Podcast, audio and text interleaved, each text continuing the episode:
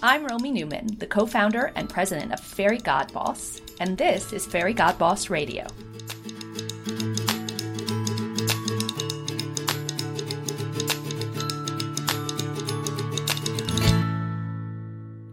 Hello, everyone. I'm so excited to be joined here today with Erin Packwood. Erin is Vice President of Total Rewards and HR Transformation at Sysco Corporation. Thanks for joining us, Erin. Thanks so much for having me, Romy. We would love to start out just by hearing about you and your career journey and how you became what you are today. Well, thank you. I actually have a non traditional career path, I guess you would say. I graduated from college and I first started working in an investment banking firm, thinking I wanted to have a career in investment banking and started out in a firm that focused on staffing firms and mergers and acquisitions of staffing firms. And I had studied organizational behavior and management in college and realized in those studies that I had a passion for the people behind business. And I thought working, you know, in an investment banking role, which sounded really exciting at the time, with staffing companies where the assets were people would uh, really fit in with where my passion was. But what I quickly realized after several years in investment banking is that at the end of the day, even if the assets are people, most of the focus is on the financial outcomes of the business.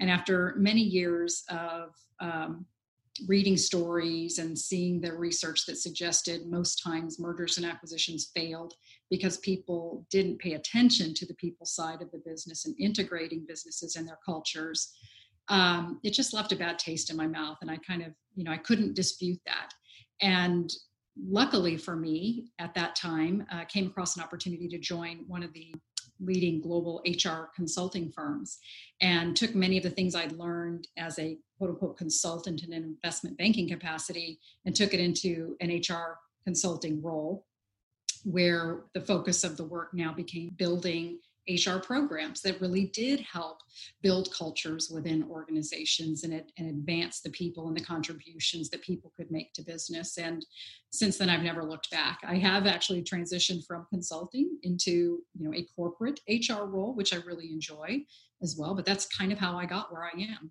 from investment banking to HR consulting, and now as an HR leader in the largest global food service distribution company, Sysco Corporation. I love that story. And I have to say that from my own experience as an operating executive in a corporation, that understanding of how important and valuable the people are as an asset is probably one of the most underestimated facts of of any in the business world, I think, for sure. I think that's right. So tell us about what you do now. What do you do at Sysco and what are you excited about there? Yeah, so you you mentioned my title is vice president of total rewards and hr transformation. And for people that aren't in hr neither of those uh, might make sense. But in hr terms total rewards refers to all of the compensation and benefit programs that a company provides its employees. I like to think of it as it's where we make our biggest investments in our people through what we pay them and the other benefits that we offer them to make us an attractive employer, but also to support what we know our employees need, such as for their health care or you know, their their overall well-being, taking time off, things like that. So I'm I'm in the lucky position to get to shape those kinds of programs for Sysco. In addition to that, I am newly responsible for HR transformation at Sysco. Like many companies, we're evolving and we're transforming as a business. And as a part of that, we're also challenging the way we deliver services to our employees, the way we uh, administer our compensation and benefit programs and all other HR related processes. And I'm excited to be a part of looking at how we, Sysco, might actually deliver these services and support the organization as an HR function differently in the future. I love that. So, since you're thinking a lot about the future of talent, what advice would you give to our audience about how they should think about developing and honing skills that are relevant from now moving forward in the future? One of the things that I'm learning as we approach HR transformation and something that I think has relevance to employees in any capacity is how important it is to be willing to think differently uh, and how important it is for leaders to be open to hearing new ideas. Um, so that's certainly something I would suggest to to all of your listeners can that can be very helpful. I know some people are much more willing to offer up ideas than others, and leaders are sometimes more willing to be receptive to new ideas than others. But ultimately, that's how we advance as businesses, and that's how we transform with the times. And all of these, all of that comes from ideas usually at the front lines of our business, the people who are actually doing the work, not realizing that unless they raise the problem and potentially offer a solution, someone else might not even ever be aware of it. Yeah, I love that. So we we are moving into an idea economy, or we live in an idea economy, right? And we all have to be solution oriented for sure. So let's talk about your career path and how has gender played a role. I can only imagine what it was like to be in investment banking, and then you were in consulting, and now you're in HR. What is your experience specifically as a woman in all of those experiences? Sure. I, I, guess I'm happy to say that in, in many ways I feel fortunate that I can't think of many times where I felt like my gender did play a role in my career. And in the very few instances where I did come to the conclusion that maybe it was playing a role, I, I have to say that I felt empowered to do something about it. Those experiences led me to believe there really is truth to the suggestion that women are often perceived differently in the workplace than men are. Uh, for instance, even if they're demonstrating the same behaviors as men, they'll be perceived differently, such as, you know, women might often be perceived as pushy or bossy or demanding, whereas a man would be perceived as persuasive or passionate or decisive. Um, so I've definitely seen some of that behavior in my career and questioned, you know, if I were a man, would I be perceived this way? But I've also learned that it's important for us as women that we're aware of that fact and the fact of how we might be perceived by our male peers just because of the fact that we're women. And we exude these these characteristics maybe differently than men are accustomed to seeing them from their male peers. I, I also have to say that i think as more organizations become um, or start to recognize these unconscious biases that exist and start to raise awareness, I'm hopeful, and, and I've seen evidence of this, that women will start to feel more empowered to be their authentic selves in the workplace uh, without fear that exhibiting confidence, for example, might be misjudged by their peers, whether those peers are men or women, because to be frank, it's you know the same perceptions uh, that men have of women when they're uh, demonstrating these behaviors. Women might also feel the same way. So that's just one of the things that I definitely take a note of in my career that I think uh, is important for both men and women to acknowledge and hopefully continue to learn from each other and be understanding of.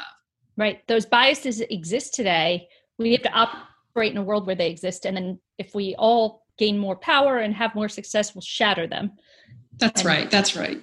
And I think it's it's it's also that we, you know, important that we're careful not to paint all you know men or women with a broad brush or paint all workplaces with a broad brush. But those are just examples. And i think you know most of, of your listeners probably um, like me will have experienced some of that. But but certainly um, you know as we continue to learn from each other um, you know it's it's important that we we continue we recognize and there are hr terms that we call diversity and inclusion that we continue to recognize the importance of diverse thought in problem solving and the inclusion of ideas uh, from people that maybe aren't just like us in, in creativity.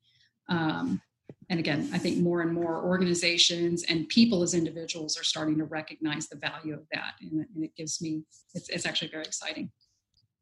I agree. So, how do you go about supporting women institutionally or, or more casually? Well, um, couple of ways. I, in my current role at Sysco, I'm actually one of the executive sponsors of one of our women's networking groups, um, and it's it's a group that has been created really just to create a channel for women discussing issues that are important to women or just broader business issues even uh, this group has been empowered to brainstorm ideas and i'd say you know also been empowered to just get things done a couple of examples of what I've observed in participating in a group like this is that you know some great ideas can come out of these networking groups, particularly around issues that are important to women, and they can be big or they can be small. In our case, uh, the the group that I'm a part of, just brought up the idea that you know perhaps uh, dedicated parking spaces for expectant mothers could be really helpful. And that's not a that's not a big ask of an employer and, and i'm happy to say that our company responded to that. Once again it was an example of nobody was really thinking about that but it was a great idea. It was a receptive environment and it was something that the company could take action to respond to. Actually, I don't know if you know that is the opening chapter of Lean In, of Sheryl Sandberg's original book, um, and her point that has always resonated with me is that she was the first executive who was pregnant. She was the first time that there was a woman executive, right. a pregnant executive. So it was the first time that she, anybody in the executive room, realized that they should have parking spaces closer. Um, and so that's why that representation matters so much. Yeah, that's right. And an, another idea that this group came up with was just, you know, what if we formally as an organization celebrated International Women's Day on March 8th? Globally across the company how hard would that be? And you know in raising the idea the group also said and we'll organize it. We'll do all the work which is also a great thing right? So it's you know it's also a lesson in if you have an idea do you also you know or a problem do you have a solution? And if you do you know more often than not people will be re- very receptive to it. So so those are examples of i think the kinds of environment that i've been you know uh, lucky to be a part of. You know small groups of people generating ideas taking action and trying to you know help make a difference. Um, you know i'm also in a unique role as an hr leader in my company that i also uh, get to uh, contribute directly to developing policies and other company efforts to support the career development and uh, contributions of all of our employees and particularly ensuring that those programs support women just as they do men but I also have to say that outside of work, uh, this is, is as important to me. And for many years, I served as a mentor to my uh, to the collegiate women in my college sorority. And you know what I why that was so important to me and, and why I did it for so many years is because I realized that it's probably the first time that many women start to experience what it's like to work as a team, to achieve a goal as a group.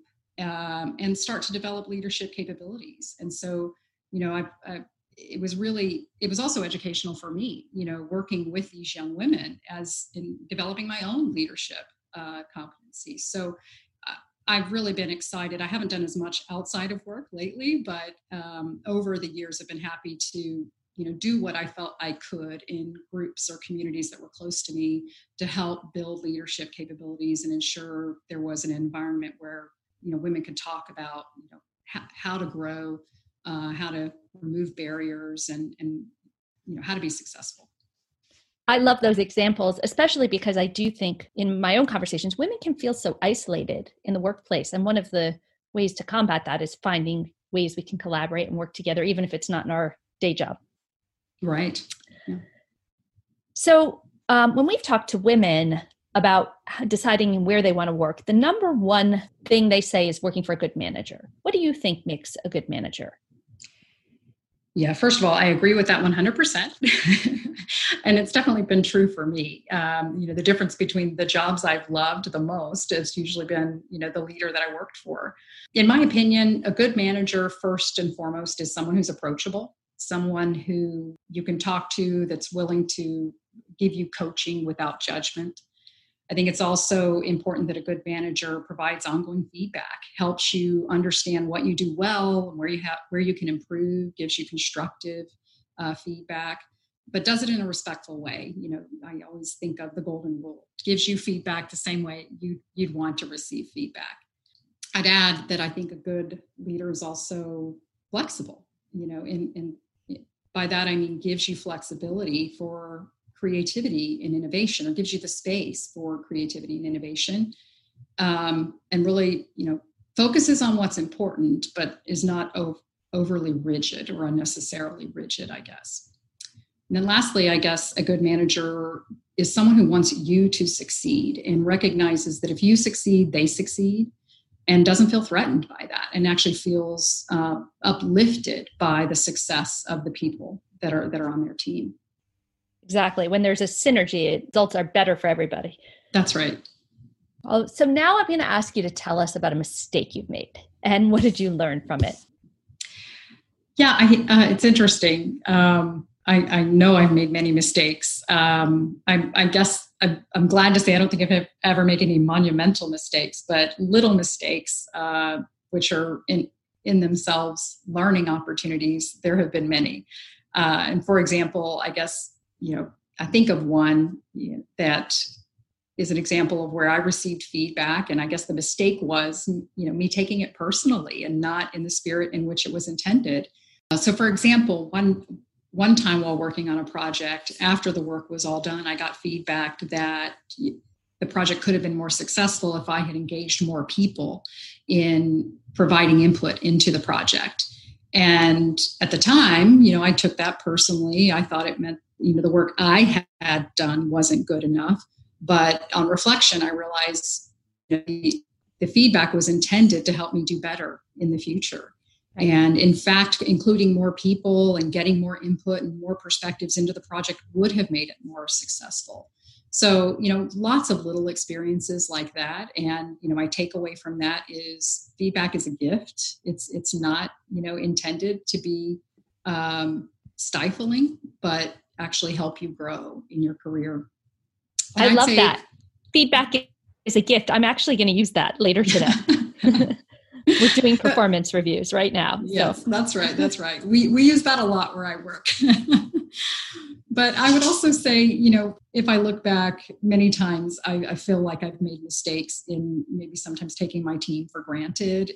I am a leader with high standards, and I think everyone on my team has high standards as well and you know oftentimes i look back and realize i've not taken the time that i should have to express my appreciation and, and gratitude and, and similarly give that positive feedback so those are things that again over time i've I've, I would consider mistakes and that I hopefully have learned from and continue to try to pay attention to. Absolutely. I agree 100%.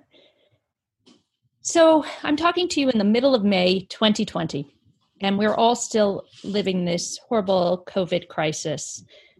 Let's talk a little bit about. I think we we have a lot more employees working from home. You're at home today. I'm at home today. How do we think about managing work life balance in this new virtual working world and managing everything that's on our plate in a very difficult time?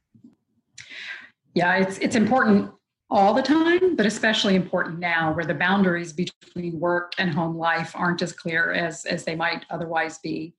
I think, you know, in a normal environment, some of the things I've learned to help achieve work life balance um, have been to take time off, you know, block out time, you know, in the traditional sense, like vacation or holidays um, and when you take time off, take that time off. Don't be watching email just in case someone needs you. Um, and similarly, try not to participate in work if you don't have to. And and I I have a system with my team that says, look, I'm approach or I'm reachable when I'm on vacation. If something important comes up, but I tell them to call me versus send me an email because if they call me, I'll, I'll answer the phone. But what I don't want to do is be distracted checking email just in case somebody needed me. Um, so that's the system we have, which means I'm reachable, but I'm going to try not to work unless you need me. And then similarly, um, email. We, we I kind of have rules around email where I may send emails at night because that's what's convenient for me because I've, you know, decided that, you know, maybe I want to knock off a little bit early or at least earlier in my career, especially when I had small children at home, I would, you know, try to make sure I was focused on the family during the dinner hour and bedtime and bath hours and all that. And then I might just for my own stress relief, knock out a few emails later in the evening. But that was my preference. And I had to make sure, you know, when I started uh, realizing that maybe people thought they i was expecting them to respond at those late hours or at times that were convenient for me that that wasn't that was not my expectation.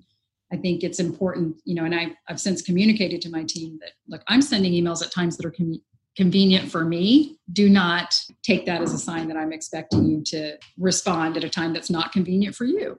Um, so just little things like that i think are important is you know having clarity yourself about how you can achieve work life balance. Also being open with your teams about you know how what works for you may not work for them and kind of having a mutual understanding of what's the best way for us to, to work together and, and you know within different working styles or even different working schedules so that everybody kind of understands what's in bounds and out of bounds and what what to expect of each other. Absolutely. I think that's so right. And then at the same time it can be hard to think about career advancement or networking or development in this weird world how do we remember that those are priorities and act on that? Yeah, that's really interesting. Uh, this uh, this networking group that I mentioned to you earlier, we are still trying to stay connected. In fact, we we had a um, a WebEx meeting earlier this week of a, the steering committee, as we normally would if we were in the office. And it was a little bit of a question of, well, what do we do now? And I said, well, this is just a new challenge. We got to think this through. You know, how do we accomplish the same things that we always wanted to achieve as this group? in this new environment, whether it's temporary or not. Um, so it was kind of, you know, a good opportunity for us to all lift each other up again to say, we can still do this. We just need to maybe do it differently. And that in and of itself is a unique challenge for us. Um, but, you know, I'd say it starts with trying to keep the same routines that you've always had and just accomplish the same things in a different way. Absolutely. whether it's you know virtually or through phones or just trying to find new ways and it, it has really been very interesting as you said you know this time of year 2020 during the covid-19 pandemic just to see how innovative people have been uh, and how it really has opened up. It's I, I, keep saying it's it's equal parts exhilarating and exhausting because it you know it, it has opened up people's opportunities to do things radically differently. Uh, but it's also therefore you know been especially challenging and mentally mentally challenging to figure out you know how to do things differently than we always have in the past. Absolutely. All right so i'm going to move to our fun five questions. Okay.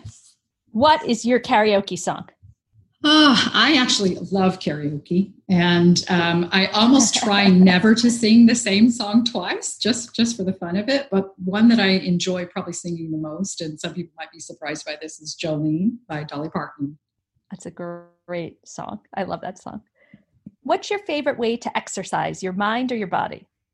Oh, exercise is is not my favorite thing at all. I'll start with that. Um, but I, I would almost say I'm always exercising my mind. I, I, I am always thinking about something. I'm one of these people that has a hard time sort of shutting it down at night and, and getting rest. So I sort of I, I really have to focus much more on exercising my body. And what I've also learned is the only way I can do that is to do it before my day gets away from me. And so 45 minutes at 545 three or four days a week. That's my that is my exercise commitment and that is the the best way for me to ensure that i actually do get physical exercise on a regular basis. I love that. I also find that when i start the day with exercise i just have like a brighter outlook. That's right. I think that's right. Something I, big early. That's right. That's right. I'm i'm i'm one my my husband actually likes to work out in the evening but for me the evening is for winding down and not yes. you know getting energized. Exactly who is one person, dead or alive, you'd like to have dinner with?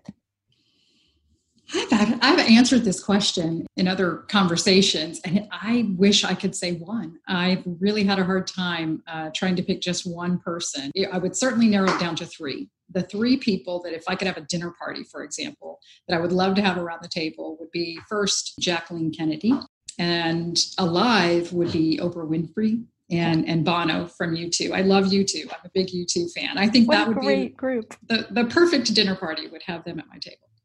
Wow. Well, I'd like you to invite me, please. so, as I think you know, we have a, a tradition at Fairygodboss. We think, kind of to your point about bias, women don't brag well enough. Women are not good at talking about our own accomplishments.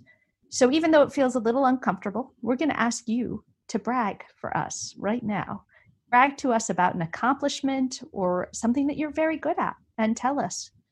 I think you're right about that. I, I don't think women are very good at, at bragging uh, about themselves. But it's interesting this question is coming up right now because um, I've, I've, been talking about the environment we're in and how it's created opportunities for us to think uh, in more innovative ways and raise new ideas. And I've, I've had a recent example where an initiative that I've been you know trying to move forward for three or four years now finally this environment has opened up the doors that you know perhaps the, our leadership would be more receptive to it And I, you know, I'm not kidding. I've just gotten off a series of calls where we're finally going to move forward with this initiative. And you know, others who participated in the project have been gracious enough to to tell me that you know with it's been my efforts to push this forward and my creativity that that helped get us to this point. I have to say that's been very gratifying and, and reassuring. And and it does help i think sometimes when people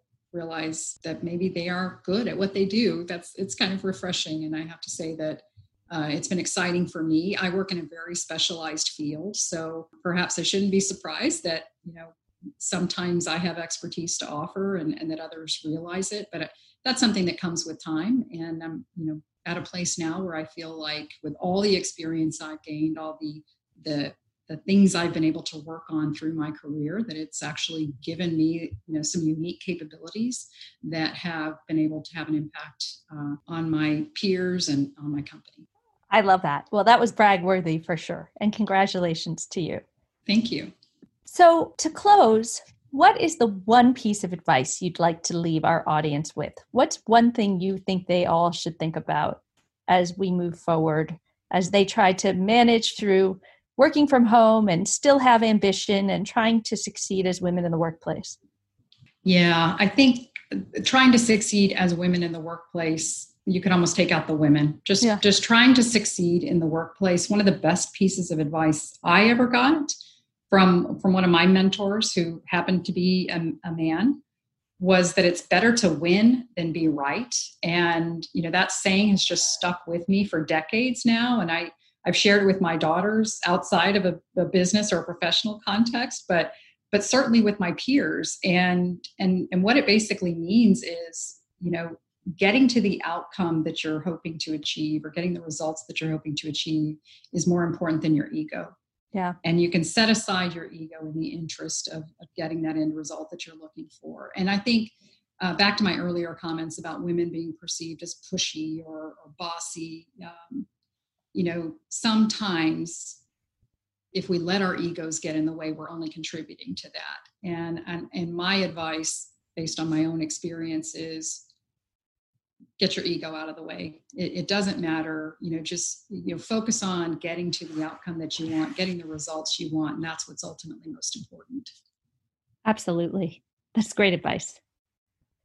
Erin, thank you so much for spending time with us today. It's been great to hear and learn from your career. Thank you again. I'm so excited to have been invited to participate and great to get to know you better, Romy. Thank you. Thanks so much. Thanks for joining us today on Fairygodboss Radio. Don't forget to subscribe, rate, and visit us at fairygodboss.com. See you next time.